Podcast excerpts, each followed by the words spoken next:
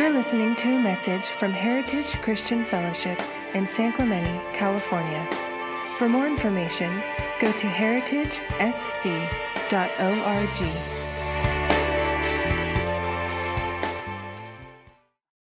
Precious in your sight, and that you have purposes for us to fulfill.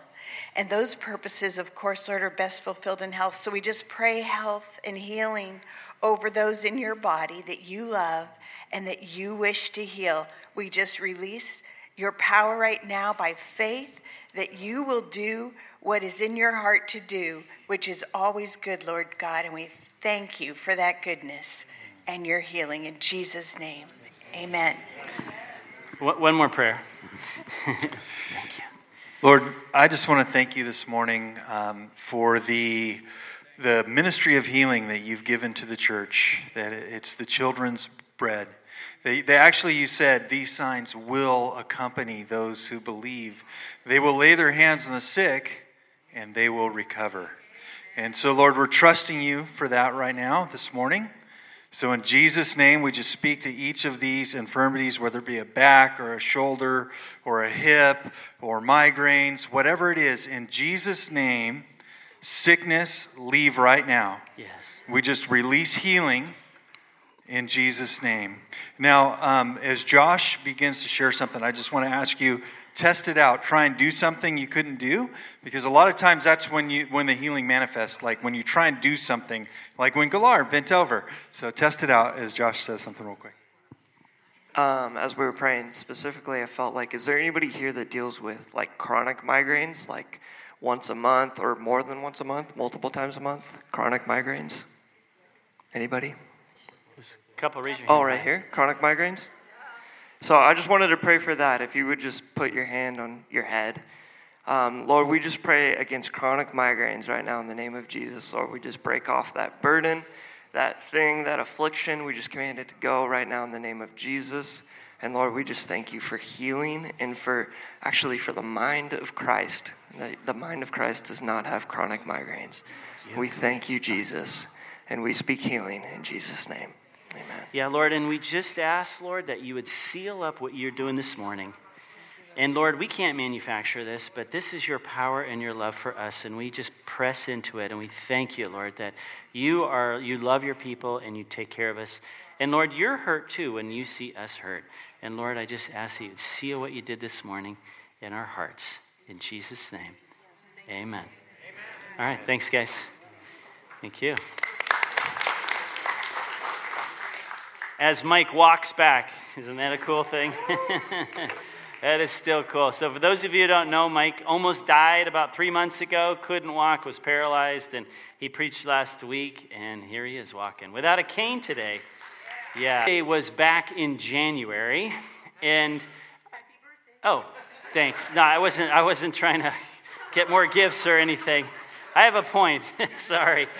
Um, and you know, like everybody complains I'm kind of hard a guy to shop for. Um, and my wife gave me this big package, so I opened it up, and it was this bin for to hold our pools out by, I mean, our, our towels out by our pool. And I was like, okay. And we had an old one. I was happy with it. And I was like, all right, I, I guess that's good. Thanks. And you know, if you ever give a gift like that to someone you love, you really want something, and you're like, well, nobody's getting it for me, so I'll get it for them, and I can kind of use it, you know? So, sorry. anyway, you know, it was good, and we needed it, and, and I built it, and everything was great. However, it was, it was this huge bin, but it came in a box like this, and it weighed a ton. And I'm like, I hate putting that kind of stuff together and doing that sort of thing. So, um, you know, I, and I didn't have time. I mean, you need to like spend half a day, seems like, doing that. So, anyway, I had some time and I went outside and I was fixing it and doing it. And all of a sudden, towards the end, I realized that I had built it wrong. And the whole, all this time and all this frustration, and my hands aren't used to that, so they were blistered and hurting. And it was all kind of a waste of time. So I had to like take it all apart and redo it. And, you know, it was so frustrating. Um, and I was thinking, man, you know, it's, it's a terrible thing. You're right, like happy birthday. have you ever done, have you ever faced a similar situation in life where maybe it wasn't a bin, but it was something that you put a lot of work, a lot of energy, and all of a sudden you realize that something went wrong and it was all kind of a waste of time. You know, the easy ones is when it's a bin. You know, you can whine a little bit and then get over it. But there are some serious things in life where you're building and building and doing and gathering and, and, and creating, and then all of a sudden at some point you realize, you know what? I'm doing it wrong. This isn't right. This isn't a correct foundation. And all the sacrifices that I did have been in vain. And you know what? It's a terrible feeling when you, when you go through something like that. And in our Christian walk, there's a vital ingredient that we need now more than we ever had. That if you build without it, you'll come to a point and you'll, think, you'll realize that all your effort, all your work, all your strife was for nothing without this important ingredient. And you know what? We want to be wise builders with our lives. And Paul, actually, Paul the Apostle in Scripture, he told us to be wise builders, to build well, because one day our work will be tested. And some of it will be will, will pass through the fire and will be good, and others won't. It actually talks in 1 Corinthians 3, starting in, in, in verse uh, 10. There's five verses, so, so let, let's read it together. It says in verse 10, Paul is saying, By the grace God has given me, I laid a foundation as a wise builder, and someone else is building on it. And it says, But each one, all of us, should build, build our lives with care. And then it says, For no one can lay any foundation other than the one already laid, which is Jesus Christ. So our foundation, like Mike talked about last week, is Jesus, and He's our rock, and He's the foundation of our life. So He's talking to believers, people who have laid their lives on the foundation of Jesus. And then He says in verse 12, If anyone builds on this foundation using gold, silver, costly stones, or wood, hay, and straw, their work will be shown for what it is, because the day will bring it to light. The day, what he's talking about in verse 13, there is coming a day, and the day here is called the judgment seat of Christ, where the Lord will evaluate every believer's work, the quality of what they've done or what they haven't done. It's not a discipline thing, it's not a salvation thing, but the, the Bible talks about one day, on that day, your life will be evaluated and you'll see if there's rewards or no rewards. And a lot has to do with how you built your life. So it, so it goes on in verse uh, 13, it says, uh, Because the day will bring it to light, it will be revealed with fire, and the fire will test the quality of each person's work. So it's almost like God will have this big bonfire. Your life will be in the fire, and everything that's gold, precious jewels, and silver will get more refined, and everything that's earthly, wood, hay, and straw, will just get burned up and evaporate. And then it says in verse 14 if what has been built survives, the builder will receive a reward. If it's burned up, the builder will suffer loss, but yet will be saved, even though as one only escaping through the flames. My worst fear is one day I'm in heaven and I'm walking around and everybody's like, smells like smoke. What happened to you? And well, I just survived. Everything got burned up, but I'm here. you know, I don't want any of us to smell like smoke in heaven, if you know what I mean. But Paul is saying we should be wise builders of our life, and Jesus is the foundation. And we either build our lives with kingdom material or non kingdom material. And gold, silver, or costly stones is this kingdom material, and wood, hay, and straw is non kingdom material. And on that day, it will be tested. So, just so you know, as, as sure as this uh, podium is here, there will come a day which each one of us will have our life's works tested. And I want to have kingdom material that'll survive and I'll receive a reward. So today I want to focus on the main ingredient, one of the main ingredients that will give you kingdom material to build on in your life. Everything should, aside from Jesus, this is one of the main factors. If this was a cake, this would be flour. If it was a car, it would be the engine or the oil. If it was a body, it would be the blood in your veins. Like without blood, you would die. So um, I want to pray, and then I'm going to tell you the most essential kingdom ingredient for all of us to take note of this morning. All right, let's just pray. Lord, we thank you that you're here, that, Lord, even just how you're flowing through your body, and, and Lord, one is coming with an encouragement, one is with a word uh, from you, one is a scripture, and now a message and a hymn later. And, and Lord, I just thank you that you're, you're working here. Lord, that you're healing us, that you're challenging us, and that you're receiving our worship.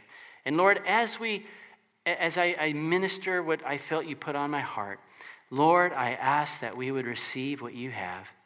Lord, let us get ready today for the day of days when we stand before you and you evaluate our lives. Let us be wise builders. Use the most important ingredients, Lord. In Jesus' name, amen. So, to sum it up, the most important ingredient for all believers is love. Remember a couple weeks ago, uh, Mervis had such an amazing message, and it was uh, simply, it's all about Jesus. And it was so simple but yet profound. And I hope that this message is simple but profound too, because it's all about love, loving each other well. And Paul has some strong words in 1 Corinthians chapter 13 that really talk about what love is, what it's not, and also um, if you don't have love, what are the consequences? Now, actually, I preached very similar message in January, and it was good, but I really felt led to sort of not re. I mean, I'm going to kind of repreach it a little bit, um, but it's a truth that we really need to get as Christians. We really, really do. We need to get good at loving each other. Because at the end of the day, I mean, I want to be a church where people come and get saved, people get transformed, the sick get healed, people get inspired, and, and people hear amazing messages, and we raise up young leaders and we plant churches. I mean, there's all kinds of dreams that we have that we want to do. But at the end of the day, the most important thing is we're known as a church that loves each other well. Can I hear an amen? amen. All right. so let's turn to 1 Corinthians chapter 13. And this is Paul. And Paul says, If I speak with the tongues of men and angels, but have not love, I am a noisy gong or a clanging cymbal. If I have prophetic powers and understand all mysteries, in all knowledge, and if I have all faith so as to remove mountains but have not love, I am nothing. If I give away all I have, and if I deliver up my body to be burned but have not love, I gain nothing. You know, a lot of people, a lot of people think this is a this, this scripture, passage of scripture, is limited to, to weddings or Hallmark cards, but you know what? It's not. Paul was talking to the, the church of Corinth, and they were having issues, and they had all the stuff, but they were lacking in love. And Paul is saying at the end of your life, when you stand before Jesus on that day, it doesn't matter what you did. If you didn't love, he says, you are nothing, and you will gain nothing. And I wonder at that point, if you find yourself in that situation, you'll say, But Jesus, did you ever hear all the prophetic words I gave? People were encouraged, edified, you know, uplifted. And, and so many people felt the call to ministry because I gave them a prophetic word. And Paul says, If you don't have love, you're nothing. But Jesus, I spoke in tongues constantly, and some people even heard their own mother tongue as I was speaking in tongue and got saved. Anybody ever hear one of those wild stories? I remember the church I grew up in, there was a story of, of this lady who stood up in the service and gave a, a, a tongue, a message in tongues, which the Bible talks about in 1 Corinthians 12 and 14. And, you know, she didn't know what she was doing. And then someone else came up and gave an interpretation. And then later on in the service, this Apache Indian who spoke Apache came up and started speaking to this first lady in full Apache because the, the, the, the, tongue was actually in full Apache and it was proclaiming the glories of God. So, but Jesus, I gave a word and it was Apache, and that guy got saved, and that guy ended up becoming a pastor and reaching the Apache nation. And Lord, look at all that. But Paul says if you don't have love, you gain nothing. But Jesus, I studied theology every day for five, five hours, and I gave up my sleep. I could teach the Bible better than anyone. People would actually weep when I taught because the Bible, the Word of God, came alive. If you don't have love, it's nothing. But Jesus, I had the same faith as Abraham, Shadrach, and Amish, Abraham, and also Shadrach, Meshach, and Abednego, and Daniel. And the gift of faith helped thousands of people and built hundreds of churches. But without love, it's nothing. But Jesus, I lived a life of poverty. I had nothing. I gave it all away at an early age, and I lived that way for the rest of my life. Without love, it doesn't mean anything. And then maybe, maybe someone comes and says, But Jesus, I'm right here before you right now because a couple minutes ago I was burning at the stake and here I am. Actually, I gave my life for you. I was a martyr. I got burned at the stake. Without love, it's nothing. I gain nothing. But Jesus, what's your but Jesus? So often we get in this performance mode. I'm doing this, I'm doing that. You have to love me, you have to accept me, you have to build my reward. But if you don't have the essential ingredient, it's wood, hay, and straw. Paul says, if you don't have love, it's just noisy gong, clanging cymbal. You are nothing, you gain nothing. A loveless prophet, a loveless scholar, a loveless teacher, a loveless person of faith, a loveless person with no possession, a loveless martyr will gain nothing without love. Any of us will gain nothing without love. And the difference between the kingdom values, wood, hay, and stubble, or gold, silver, and costly stones, is love. So, like so many, uh, so I'm going to ask a questions that hundreds of songs have tried to answer. What is love? a couple come to mind. Uh, what is love? Sorry. But Paul gives a specific definition of what love is and what it isn't. And the language of love is clearly spelled out further on in 1 Corinthians 13. So, so Paul calls it a more excellent way, and he was correcting the church at Corinth because they were being torn apart by loveless behavior. So here we go. Starting in verse 4, Paul says, Love is patient, love is kind. Love does not envy or boast. It is not arrogant or rude. It doesn't insist on its own way. It is not irritable or resentful. It does not rejoice at wrongdoing, but rejoices with the truth. Love bears all things, believes all things, hopes all things, endures all things. Love never ends. So now faith, hope, and love abide, these three, but the greatest of these is love. Exactly. So Paul lists 15 positive and negative descriptions of love. Here's a nice little chart. If you guys want to take a picture of it, I would recommend it. Go back. So it says, Love is patient and kind. Love is not envious, boastful, arrogant, rude, selfish, easily angered, resentful, joyful over wrongdoing.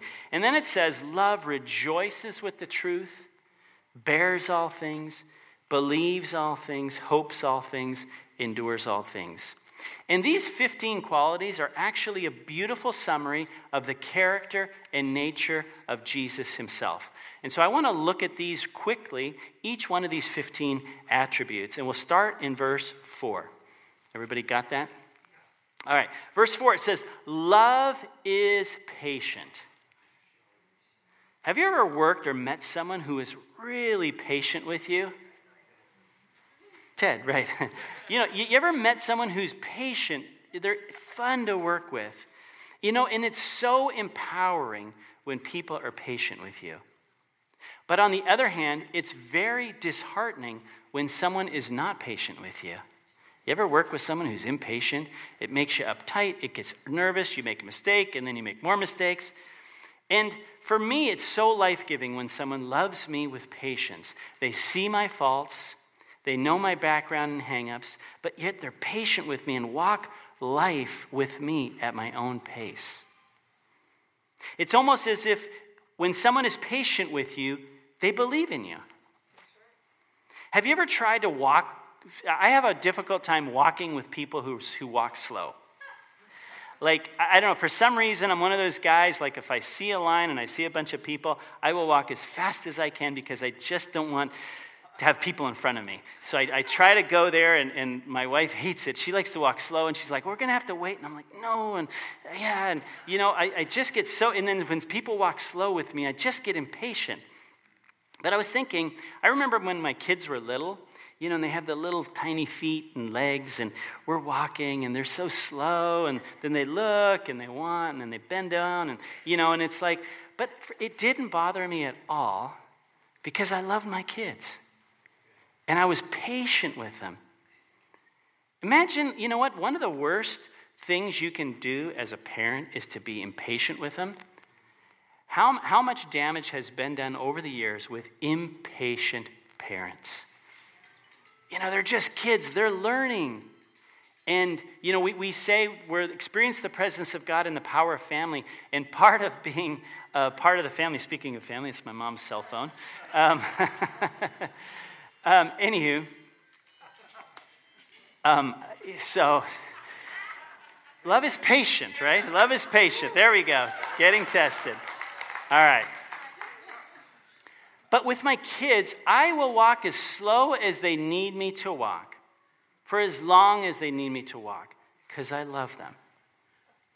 And if I would try to get them to come at my pace, I would be pulling them, dragging them, and it would be really damaging for them. Love walks with people at their own pace because love is patient. We need to be patient with each other because that's what love does. And then Paul adds another aspect of love and says, Love is kind. Love is kind. Can you say kind? It's a beautiful word. Isn't that what we love about God? He's so kind to us. He's so kind doesn't give us what he wants. When you have those moments with God where your heart connects with him, you're lost in his presence, you just overcome by the kindness of God. He's so good. And acts of kindness impact people, uh, people in big waves and capture their attention. If you're a kind person, people are going to take notice and they're like, what's different about them? You know, in examples like a card sent to someone who's sick, a concerned phone call, a thoughtful gesture, a visit, speaking someone, speaking to someone face to face instead of talking them behind their back. It's said that kindness is love in work clothes. And the way of kindness is the more excellent way because love is kind. And then Paul gives a list of eight things that love is not. First, he says, Love does not envy. Love does not envy. And that's envy is at the top of Paul's list. And envy or jealousy is actually a terrible vice that's wrecked many homes, uh, relationships, and actually split many churches. Many churches split because someone didn't get what they wanted and they got a contingency of people and they were envious of what was going on or who got something. You know, maybe someone wanted to come up and sing and they didn't get that. Love does not envy. You know, envy covets others' gifts, possessions, or positions of influence, and envy is suspicious and critical of other people, and envy is totally incompatible with love. And then it says, Love does not boast. You ever sit down with someone, you spend an hour with them, and maybe you talk for like two minutes, and the rest of the time is they're talking and talking about themselves and me and I and mine and boasting and, well, look what. Hey. That's not love, that's annoying. and boasting or bragging is really a, sin, a sinful preoccupation with yourself. Braggarts, they crave attention. They want other people to praise their abilities, their knowledge, their success. And the root of it is actually built from an insecurity. And as believers who are fully in love with Jesus and the love of God is fully flowing through them, we are dead to ourselves. We shouldn't brag about ourselves because we're dead. We're alive in Christ. And love doesn't push itself forward and shy away from speaking of itself. And Paul goes on and he says, Love is not arrogant. And an arrogant spirit was the problem at the church in Corinth at the time and led to many problems in the church. Some people who had amazing gifts were like, you know what, hey, look at me and I'm doing this and I need the attention. And other people were saying, no, I do. There was this arrogant spirit. But arrogance is contrary to love because it focuses on yourself more than other people. And arrogant people, especially religious arrogant people, they think they're better than other people. They actually think they know more than they do. They consider themselves holier than others. Because they have been around longer, they have more rights than you do. They imagine themselves more gifted than they really are. So, and love does not have a superiority complex. Remember Jesus? The two character qualities that he called himself, he said, I'm lowly and meek. The Son of God. He had every right to come up and say, Guys, I know what I'm doing. Guys, this, you know, I'm the man, because he was the man. but he was lowly and meek. He was not arrogance. The nature of love is the opposite of arrogance. Love thinks humbly and modestly about oneself. Thank you for listening. We hope you tune in next week. For more information, go to heritagesc.org.